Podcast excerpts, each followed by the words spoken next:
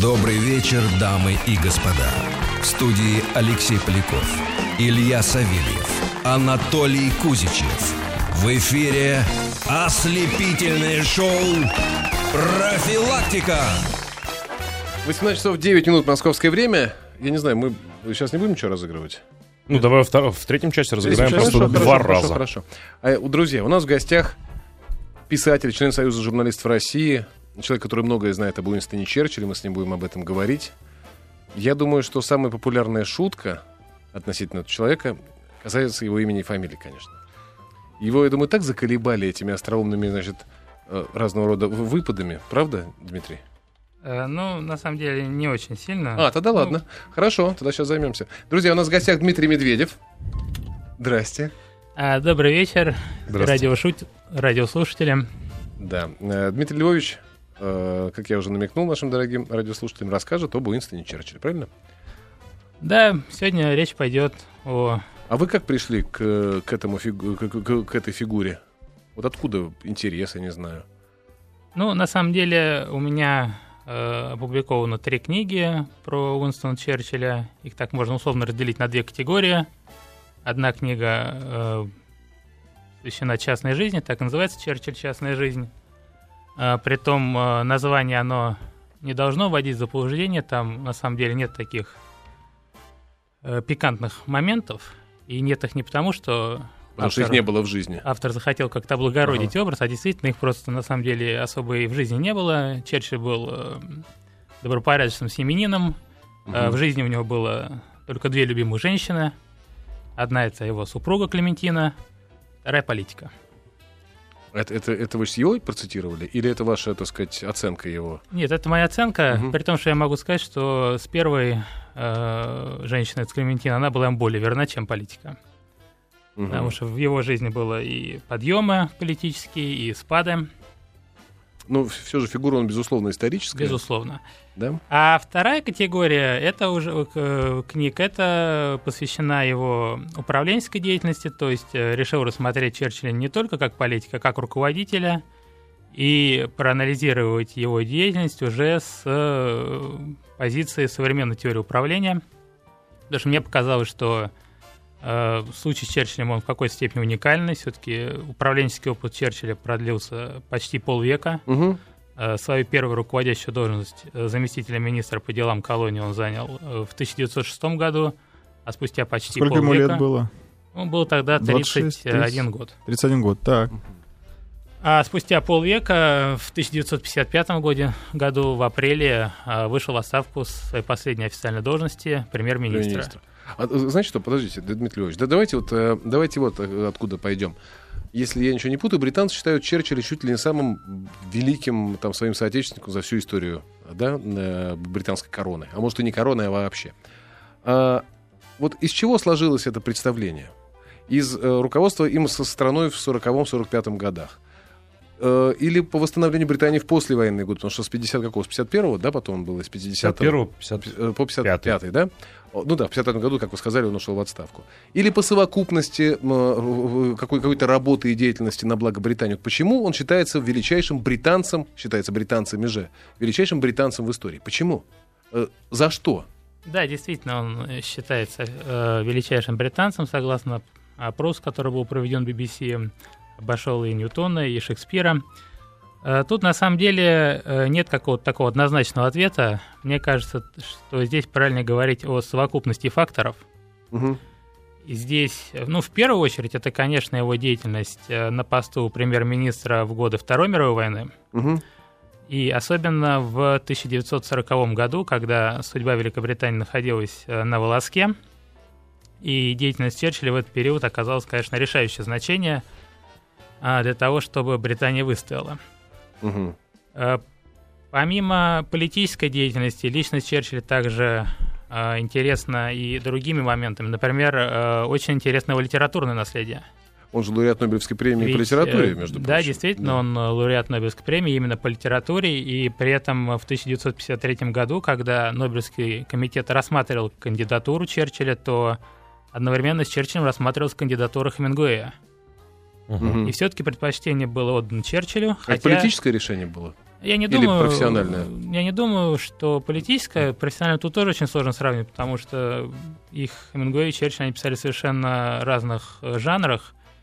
Э, Хотя, э, конечно, значение Хемингуэя, оно было отмечено буквально на следующий год. Мгм. Хемингуэй получил Нобелевскую премию по литературе. Мгм.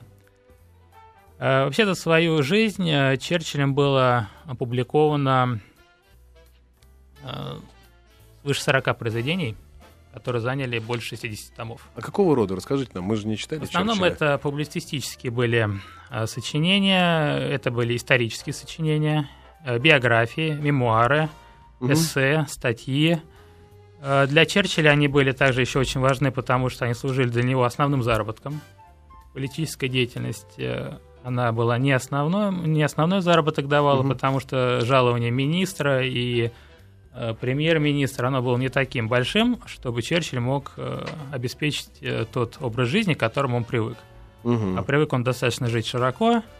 Э, У него были и слуги, и четверо детей, которых надо было содержать, Мгм. и большое поместье, э, которое он э, постоянно дом перестраивал, рыл пруды, новые постройки, разбивал сады. У него там была и овощная ферма, и животноводческая. Это Мгм. была, по сути, фактически финансовая дыра, которая к огромному неудовольствию его супруги поглощала все деньги семьи, поэтому деньги были нужны. И основной, конечно, источник заработка это была именно литературная деятельность, как э, сам говорил Черчилль, я зарабатывал тем, что продавал слова, надеюсь, иногда и мысли. Подождите, а то есть Ага. это был вынужденный шаг? Или он просто, он всегда писал, а тут понял, что в прин... как-то можно компенсировать вот эту нехватку денег именно литературой? Нет, что, что э, первично было? Э, Черчилль начал писать э, гораздо раньше, чем испытал потребность в деньгах. Ну, может быть, примерно одинаково. То есть он начал писать в очень молодом возрасте. В 20-летнем возрасте он участвовал в своей первой военной кампании. И одновременно с, с участием военной кампании, которая была на Кубе, он решил э, писать отчеты в английские газеты. Секунду. То есть, э, получается, это такой э, редкий пример, когда писатель, фактически, ну, то, что вы рассказали, писатель стал политиком, а не политик стал, Скорее даже понятное дело... журналист, э, наверное, да? Да, скорее всего, Журналист? журналист стал политиком, Стал но при политиком. этом э, Мгм. дело всё в том, что Черчилль хотел быть э, политиком всегда. Э, С э, молодых лет он видел свое великое будущее, он всегда верил в свою звезду, в свое предназначение, и при, при этом вот эта вера, она была одинаково сильна, как молодые годы, когда, в принципе, он действительно мог надеяться на какие-то Вера успехи. в свою особость, э, так сказать, в свое предназначение? Свое А- а- а предназначение. расскажи- расскажите вот это вот ва- ваши э, слова на чем основываются? Может быть, есть какой-то документальный пример? Э, нет, это во-первых, очень интересно. Он же наверняка про себя говорил Они основываются на том, что Черчилль э, неоднократно, во-первых, упоминал о том, что он э, станет премьер-министром Ух ты. как-то. Это в юности. в юности. А во ск- в каком возрасте и примерно? буквально даже в школе он говорил о том, что э, будет время, когда Великобритания окажется в очень тяжелом положении, и призовут его, чтобы он э, спас страну. Подождите, это это были это просто такие были- романтические фантазии Возможно. Или- подростка, или он чувствовал действительно, что он знает что-то Не- такое? не, ну, а как- что откуда- нужно как- стране? кто Подождите, подождите, друзья мои, говорил и смотрите, говорил. мы на, на прошлой неделе разговаривали про Фиделя Кастро. Так. И э, там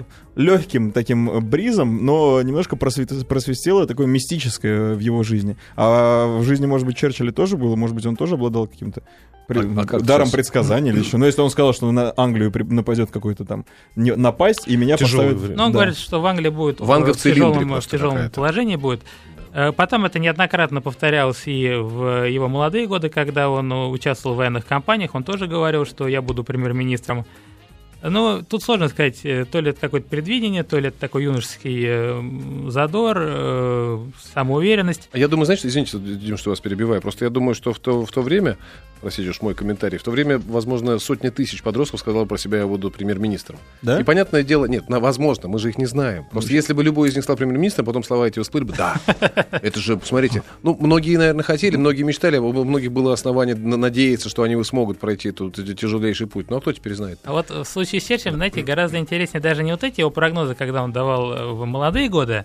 В случае с Черчиллем интересно э, то, что он продолжал э, верить э, в себя Мгм. э, в 30-е годы, который период гораздо менее светлый в его жизни.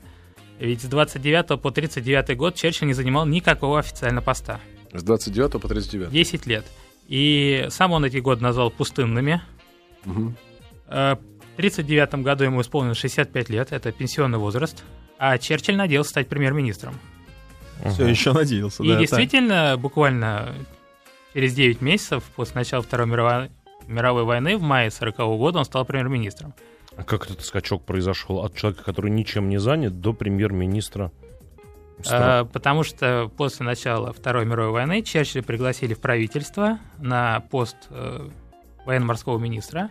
Мгм. И за следующие 9 месяцев так складывалась ситуация, что правительство, которое возглавляло на, тот, на, начало, на момент начала войны, э, оно себя как бы не оправдало, э, был вынесен ему вотум недоверия, было принято решение о том, чтобы сформировать коалиционное правительство с представителями всех трех партий, и э, в ходе э, определенных заседаний, э, обсуждений было решено, чтобы э, пост премьер-министра займет Черчилль, который, собственно говоря, об этом мечтал. Мгм. При этом Черчилль не был лидером ни одной партии, он А даже какие не был... три? Какие три? Это Ну, были Виги, а еще? э, консерваторы и либералы. Ага.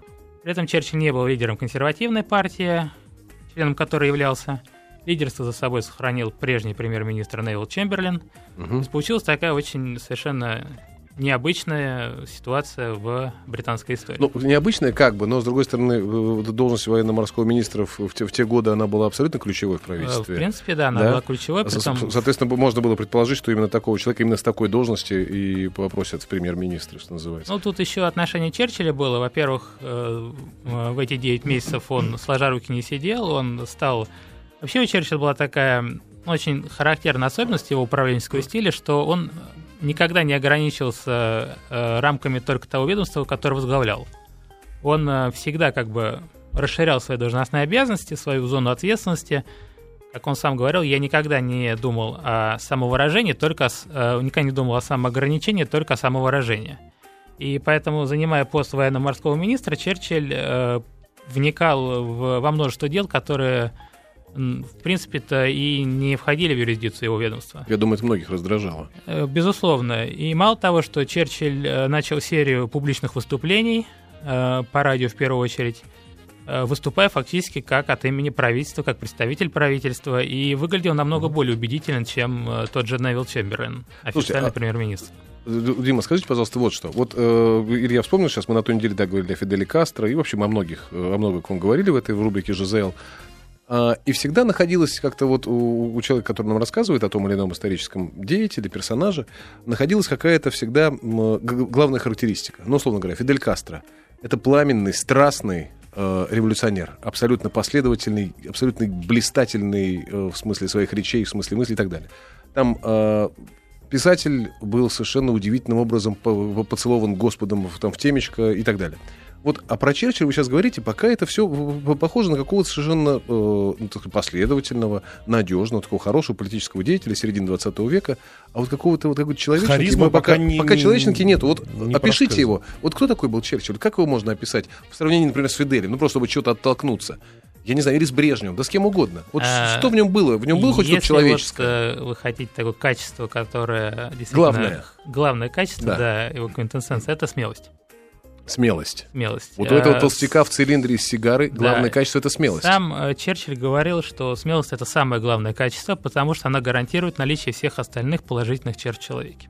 Красиво. Вот это красиво. И э, коллеги Черчилля, военные, которые его окружали в годы мира- Второй мировой войны, они говорили, что в Черчилле столько смелости, что лихвой хватит на всех. Дословная цитата начальника генерального имперского Она штаба. проявлялась в решениях, в, в- в ме- методе и стиле управления. Вообще, смелость Черчилля, она проявлялась буквально во всем. Мгм. Э, Хотя бы вот привести даже несколько фактов. Э, За свою жизнь Черчилль неоднократно подвергал свою жизнь опасностям. Он тонул в Женевском озере. Он прыгал с 18-метровой высоты. Он попадал под автомобиль. Он ломал себе руки-ноги. Он Подождите. переболел тифом. Это- Он попал в плен. Ну, это как бы все... Скорее о безрассудстве говорит. Нет, это либо безрассудство, либо череда случайностей. А вот э, в его военные годы, может В быть... военные годы юности. э, Черчилль стал э, самым путешествующим э, главой государства. За пять лет э, военного премьерства им было проведено в путешествиях на воде порядка 800 часов. а в путешествиях в воздухе 340 часов. Ого. При этом нужно понимать, что каждое такое путешествие, оно могло закончиться трагически. Ну да, уровень техники был не такой, и, во-первых, уровень техники, во-вторых, Ну, была война война, и, в принципе, бывали очень э, неприятные ситуации. Например, во время, э, когда Черчилль переплывал Атл- Атлантику, то корабль с ним вошел в зону действия немецких подводных лодок. Другой раз э, на самолете на них напали немецкие истребители, которых, к счастью, их не сбили. Был случай, когда по самолету Черчилля открыли огонь собственные же британские ПВО. Случаев было много. Э, Например, э, во время налетов Люфтваффе на Лондон э, Черчилль отказывался уходить в бункер и нередко демонстративно забирался на крышу резиденции, чтобы наблюдать за воздушным боем лично. Мгм. Когда его отговаривали от этой затеи, то он го- говорил, когда я был маленький, и няня не хотела, чтобы я гулял в саду, а я хотел, чтобы я гулял в саду, то она не могла мне помешать. И Адольф Гитлер также в этом не преуспеет. Да. Подожди, это тоже говорит о неком ну, безрассудстве. Такой, Ну, Не, ну смелость. если человек при... Нет, ну как смелость, а, а в юности, вот в Ну, юности е- еще если, если, если твой, извините, если твоя резиденция находит, ну, вернее, находится в приоритетных зонах поражения а, вражеской авиации, демонстративно стоять на крыше и ждать, пронесет, не пронесет, мне кажется, это элемент некой безрассудности, либо фатализма. Подожди, подожди. Или просто, или просто безграничной веры. Вера в своих, Ну, не в знаю, своих в солдат. Бога, во что угодно. А, Ну Не, почему? ну, в свою Почему? армию, Я своих могу солдат. Ну, отвечать плюс, на возможно, извините, возможно, он, так сказать, и придавал большое значение. Ведь, видишь, это же стало достоянием истории. Выступление Сталина на фейковом, на фейковом мавзолее, который был, как известно, на станции метро Маяковская. Понятно, что это было, что это имело громадный резонанс и огромную силу, так сказать, э, ну, пропагандистскую, да, для всех советских граждан. Возможно, стояние на крыше резиденции совершенно бесстрашное, совершенно хладнокровное, и наблюдение за воздушным боем с сигарой. с дымящей. Для англичан, извините, это было символ. Понимаешь? А для Важно. солдат, которые воюют в бой, когда они знают, что Черчилль стоит на крыше и курит и И смотрит, как плевать они- он хотел на этих не- немцев. Да, Ребят, это- конечно. я думаю, что это Слушай, я мощнейший сам был. хочу в небо сейчас вам. Понимаете? Это очень мощно. Я Бывали думаю, даже что... случаи, когда да. Черчилль лично посещал э, авиационные э, части во время воздушных боев, чтобы э, действительно летчики знали, что он присутствует, что он за ними наблюдает. То есть бывали такие случаи. Но был такой даже немножко курьезный эпизод, когда Черчилль хотел лично э, высадиться вместе с э, союзными войсками, принять участие в открытии Второго фронта Мгм. и лично высадиться в Нормандии. Э, И для того, чтобы его отговорить от этой, ну, уже действительно опасной затеи, потребовалось э, вмешательство короля Георга VI, хотя э, окончательно Черчилль от затеи своей не отказался и на шестые сутки после открытия Второго фронта прибыл в Нормандию. Мгм. Ну, А он же э, запах пороха э, нюхал только на руководящих постах или тоже Ну, участвовал в боях в юности? Нет, Ну, Черчилль Куба. э, за свою жизнь воевал на четырех континентах. Э, Профессиональное образование у него было военного, кавалериста. Как я уже говорил, он и в плен попадал, и бежал из плена. Он принял участие в одной из последних крупных атак э, британской кавалерии. Где? Э, Это было во время суданской кампании в битве при Омдурмане. Э, При этом до этого Черчилль вывихнул себе плечо. Травма оказалась хронической, и поэтому Черчилль использовал не саблю, а маузер. Что, кстати, ему очень, э, в принципе, помогло, потому что... Ну, конечно, когда все с саблями, а ты с маузером. А ты уже с Маузером. Слушайте, а да- давайте вот сейчас мы скоро уже сейчас прервемся на короткие новости, а вторую часть, знаете, что вам предлагаю э, посвятить? Ну, не то, чтобы посвятить, но может начать с этого. Ведь есть, э, мы, кстати, недавно вспоминали в главрадио, во-первых, есть знаменитый отклик или отзыв Черчилля о Сталине, о его хладнокровной мудрости, об этом железном человеке, который в сложное время, так сказать, взял страну и сделал из нее, вернее, взял не пойми что и сделал из нее страну. А во-вторых, мы все помним Фултон, э, как она называется, Фултонская речь, да? да. Фултонская речь э, Черчилля, где он обрушивается уже, так сказать, на, ну, на Россию, как на коммунистическую страну. Он же был ярым и последовательным антикоммунистом, правильно я понимаю? Вот отношение, э, условно говоря, к нам, Черчилля, и отношения его с нами, я так понимаю, не безоблачные и очень сильно извилистые. Давайте об этом поговорим в следующем, да, получасе. Мы же, мы же знаем. Хорошо. Нет, мы, мы, мы, мы пока Нет, я еще имею в виду, не нет, знаем. не, ну, может, может, Дмитрий сказал бы, что типа нет, это не, не хочу. это-. Давайте это лучше. те- Это темная. Это тяжелая тема, мало ли. Ладно, а еще надо будет узнать, чем занимался Черчилль в 18 году. Ну, в соответствии с песней Высоцкого, помните? И об этом тоже Дмитрий Львович Медведев нам расскажет, друзья, в следующем получасе. Беседуем сегодня, напомню, об Уинстоне Черчилле. Просили прокомментировать предсказания инфострады спорт а, Ивана Магнитогорского, директора агентства независимой реальной спортивной статистики имени братьев Бобровых. Здравствуйте, но я Магнитогорсков.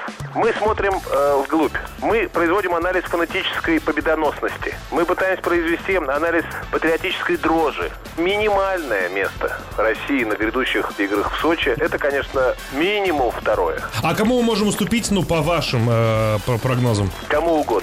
Ка-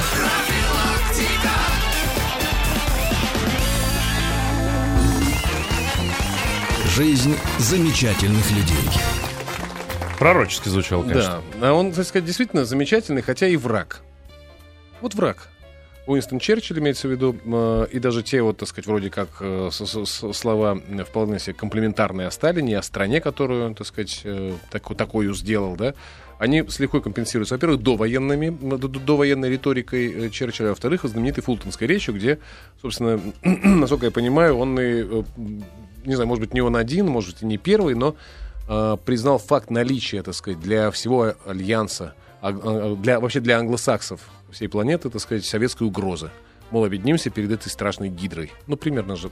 Я понял, что упрощаю сильно эту речь. Но речь же об этом шла. Э, Ну, на самом деле, э, когда мы говорим о фултонской речи, вот мне бы хотелось провести такую аналогию тоже из э, жизни Черчилля Мгм.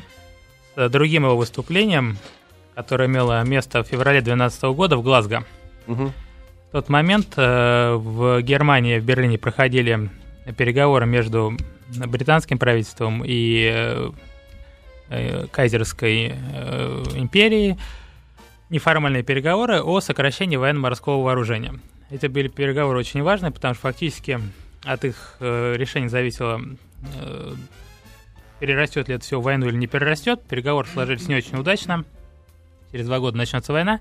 Но, тем не менее, Черчилль э, решил выступить в Глазго, и э, он э, говорил о Германии, и у него прозвучала такая мысль, что для Британии флот это необходимость, а для Германии флот это роскошь. Тогда Мгм. эта речь вызвала очень большой резонанс, очень агрессивно была воспринята и в Германии, и, кстати, в Англии. Мгм. Теперь мы говорим о Фултоне. Вот чем эти выступления интересны? Во-первых, э, во время этих выступлений Черчилль говорил о таких международных э, отношениях. Да. Он выступал в Это была качестве- геополитика, без о, сомнения. да, здесь уже, безусловно, э, он демонстрировал себя как геополитика. Он выступал фактически от имени своего, своей страны. Это второе. Но при этом он не являлся главой правительства. Ни во время выступления в Глазго, ни в 1946 году. Это Мгм. интересно. Да, это Четвер- интересно. Четвертый момент – это то, что ни э, премьер-министр в 2012 году Герберт Асквит, ни премьер-министр в 1946 году Климент Этли, они понятия не имели о том, о чем будет говорить Черчилль. Мгм. Это была его личная инициатива. Так. Э, И что самое интересное, что и Герберт Асквит, и Климент Этли отне- отнеслись к этому выступлению практически дословно одинаково. Они сказали о том, что и Асквит о выступлении в Глазго, и Этли о выступлении Черчилля, о том, что Черчилль сделал простое заявление, сказав очевидную истину.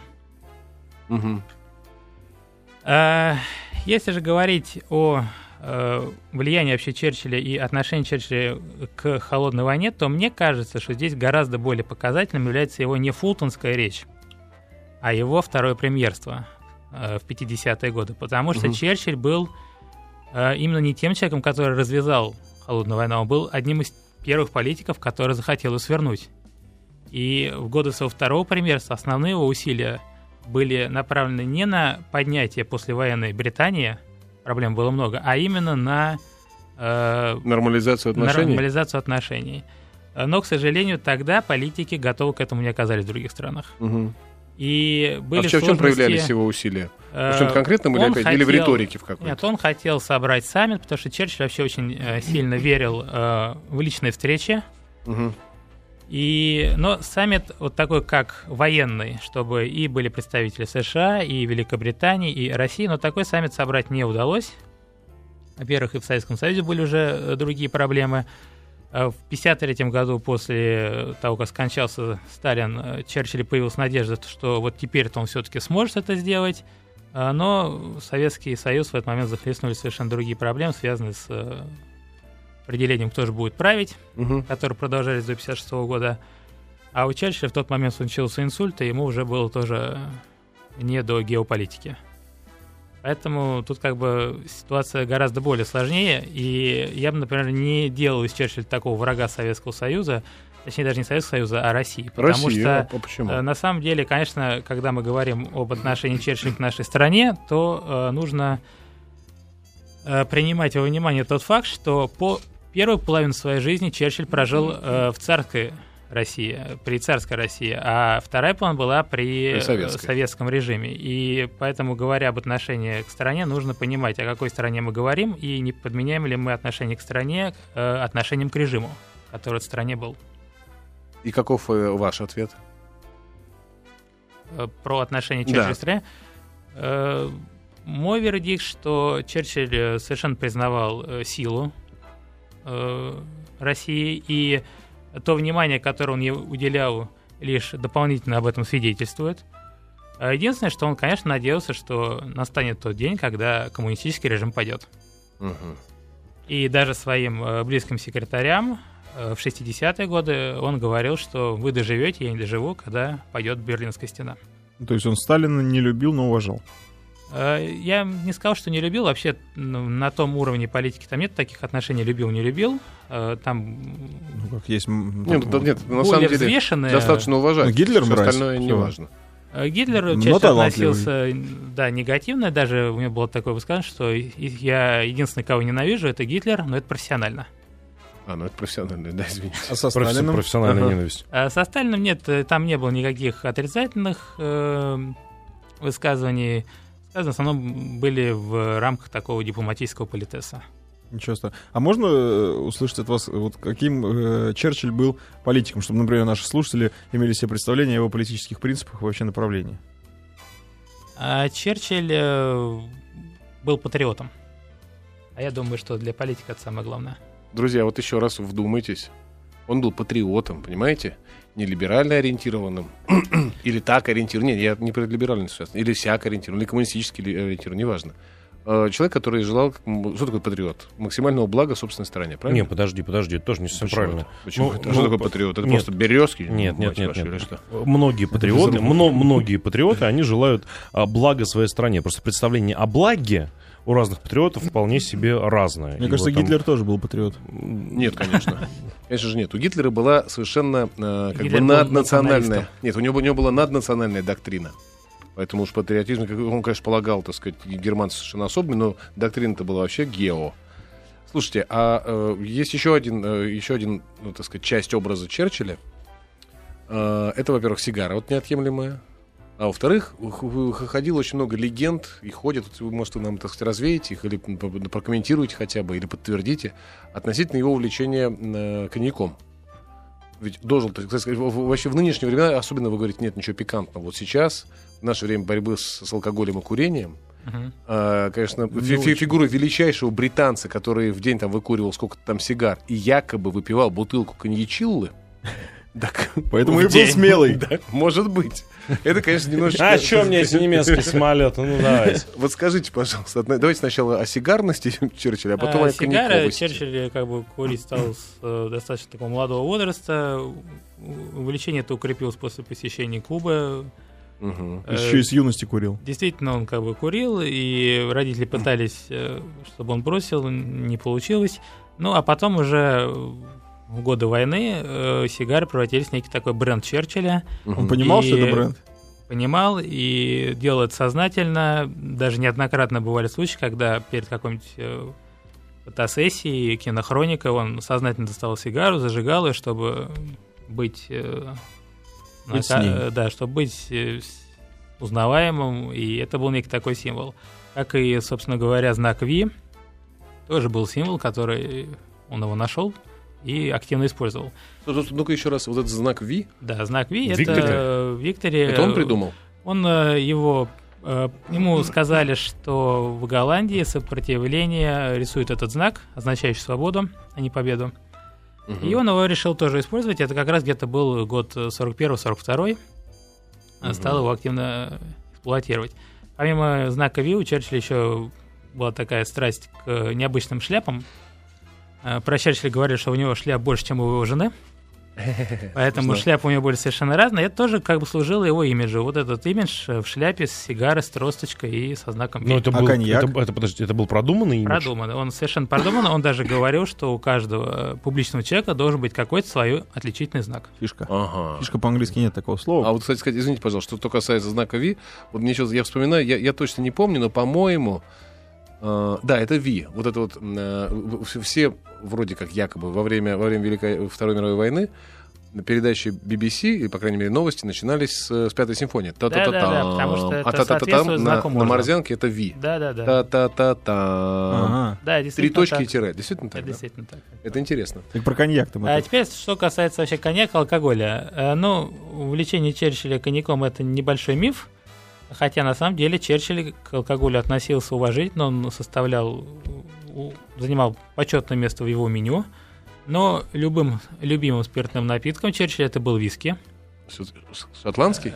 Да, шотландский. Э, Черчилль начал его, ну, проникся к нему, будем так говорить, во время службы в Индии, когда они, солдаты были вынуждены разбавлять воду в целях дезинфекции. Ну там же они обычно де- делали это джином, не? Э, в, ну, в Индии вроде стандартный Наверное, напиток в был. полку Черчилль делали виски. Ишь. И, Так. в принципе, он это перенял, э, поэтому любимый у него напиток был виски. Виски он в основном пил очень сильно разбавленный, а на что даже его подчиненные говорили, что это напоминает больше воду для полоскания рта. А вторым его любимым напитком было шампанское. А Любимая марка была Поль Рожер, э, любимый урожай 44 года. Э, Черчилль говорил про свою любовь к шампанскому, что в поражениях оно мне необходимо, а в час победы я его заслужил. Хитрая позиция. Да что красиво умело Удобно. говорите. Слушай, подожди, а, а коньяк вообще миф? Коньяк, он... э, А вот это все легенды про армянский коньяк, про то, как он, значит, Сталину позвонил, алло, что случилось с вашим армянским? А коньяк чувака он пил, вернули э, из Сибири и так далее. Коньяк он пил не так часто, а если пил, то пил в основном французский. А еще вот фильм Надо я же. смотрел тоже Черчилль. Давно, биографический. И э, там была такая сцена, вот вы как раз э, говорили о том, что он рыл постоянно у себя на участке бассейны. Мгм. И зачастую это делал э, с новейшими Да, механическими да, средствами и сам, да? Это да, то- он э, пригла- любил вообще э, какие-то такие новые последние научные технические достижения. И, например, в начале 20 века едва только появились самолеты, он не только стал способствовать развитию военно-морской авиации, но и стал сам летать. Стоп. Вот на этой, друзья, ноте мы сейчас ненадолго прервемся, а потом вернемся. В эфире профилактика. Жизнь замечательных людей. Так, остановились мы на любви Черчилля к техническим новинкам. Да, и вот Он я такой, говорю- о, я первое слово говорил про Инноватор. авиацию. Гик. Про, иннова- Инноватор. про авиацию, что да, он действительно летал, и в то время это, конечно, было очень опасным опять мероприятием. В начале 20 века самолеты были несовершенны, и Черчилль несколько раз у него было очень жестких посадок, одна из которых могла ему стоить жизни, и в конце концов, по настоянию своей супруги, своих близких, он все-таки прекратил занятие летной деятельностью и стал летать уже как пассажир. Ну, то есть это такой тучный экстремал был, да? С Ну, сигарой. в то время он еще не был таким тучным. А, ну то есть он Тучность был- пришла немножко позже. А вот если говорить про как он обустраивал свое поместье, да, действительно, он там приглашал э, самой последней модификации трактор, чтобы ему рыли пруды. Э, помимо этого, Черчилль, также у него было хобби, он э, кирпичная кладка. Он сам э, построил очень большую стену у себя в поместье и два таких небольших э, коттеджика. А он- лично? Извините, Лично, пожалуйста, а вот он приглашал к себе трактор э, рыть пруды для того, чтобы вырыть пруд, или для того, чтобы посмотреть, как работает трактор? Нет, для того, чтобы вырыть пруд, потому что помимо всех хобби Черчилля, у него еще было такое хобби, это плавание. Он А. э, плавал до преклонных лет, и один из прудов у него был э, с постоянно теплой водой на Ишь. улице. Ничего себе. Это мне напоминает предвыборную программу «Паука». Мэра Москвы, помните, Мгм. когда колоссальные кипятильники и так далее? Ну и так, извините, пожалуйста, При этом, кстати, вообще, вот э, говоря про плавание, нужно заметить, что Черчилль, э, у нас известен его афоризм о том, что я никогда не стоял, когда можно было сидеть, никогда не сидел, когда можно было лежать. И вот благодаря этому афоризму, благодаря тучной фигуре, э, закрепилось такое мнение, что Черчилль очень плохо относился к физическим нагрузкам, к Ну, еще и сигарка. упражнениям. Мгм. Хотя на самом деле это не так. Черчилль молодых лет он сильно увлекался поло, играл в эту игру до 50-летнего возраста. Вообще он э, к физическим нагрузкам относился хорошо, вел очень активный образ жизни, постоянно путешествовал, ездил, любил верховую езду, притом до самых преклонных лет, и любил плавание. Ага. А, Будьте добры, Дмитрий, ответьте вот на такой вопрос. Из Ростовской области пришла смс. Интересно, а на ведущей радиостанции Лондона столько же времени отведут Сталину? Ну, сразу предварительно, я думаю, что не меньше, потому что это, конечно, фигура, которая очень сильно интересует европейцев. Поэтому тут э, без ваших подколочек, ну, это да. А дальше. Не забудьте рассказать нашим добродушным российским слушателям о совместном плане Черчилля и США по уничтожению СССР в мае 45 года. Это о чем речь? Э, Был разработан план, э, который назывался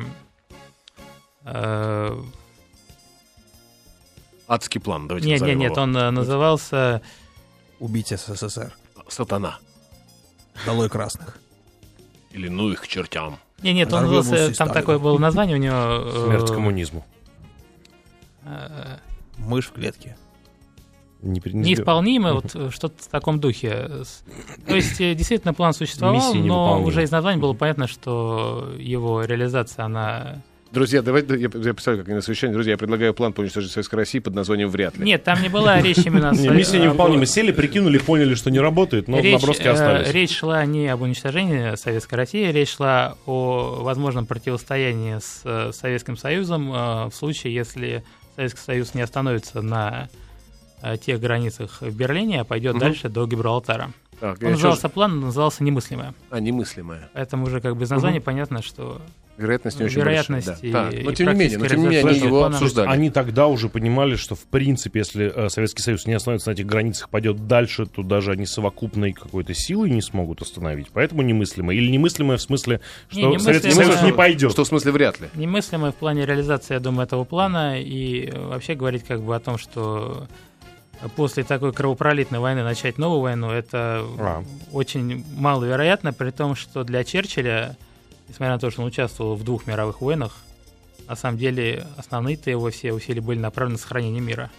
И поэтому, когда ему вручали Нобелевскую премию, он узнал, что Нобелевская премия по литературе, он немножко расстроился, потому что он-то думал, что будет Нобелевская премия мира. То есть он был гуманист ярый. В принципе, да, и это очень удивительно и Да контрастирует с его образом такого борца и все-таки военного И, и деятеля. ястреба, в общем. Именно и перед началом Первой мировой войны Черчилль предпринял очень активные усилия, несмотря на то, что приводил флот в боевое состояние, но тем не менее принимал очень активные усилия и по неформальным дипломатическим каналам о том, что все-таки остановить э, развязывание Первой мировой войны, в первую, часть, в первую очередь, конечно, участие Германии, там, потому что без Германии там... э, Подождите, а да- давайте вернемся, к- давайте вернемся к плану, все-таки вы про него не сказали. Так значит, вот они все-таки, хорошо, немыслимые, так немыслимые, но все-таки имелось в виду где-то там на, на задворочках э, опасений, а- а- а- оно там было, свербило, что а вдруг все-таки. Ну а что Значит, еще от этого нет. Сталина ожидать? Не, понятно, понятно. И, и что, что же они разработали? Почему вот в смс насколько она корректна, так сказать, речь идет вообще об уничтожении?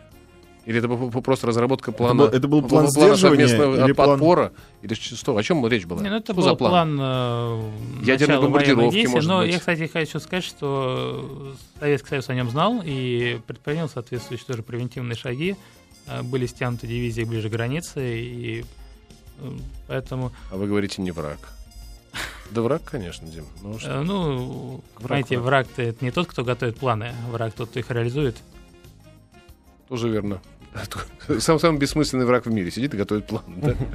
Да? Нет, таких врагов бы нам побольше. Да. Черчилль, боюсь, что все-таки был опасный парень. А какие-нибудь... э, Но выдающийся. М, Вот знаете, еще, опять же, мы когда разговариваем про известных людей, в каждой, э, в- ну, в жизни каждого известного человека практически существует парадокс. Например, там, Фидель Кастро, очень богатый студент, идет, э, там, штурмует эти э, казармы Манкада, сидит там, ему дают 15 лет. Ну, то есть, казалось бы, сидит и богатый, да и... А вот такой вот парадокс, да. И кушает А- дыни. И кушает дыни с чужие. А вот в жизни Черчилля были какие-то такие вот?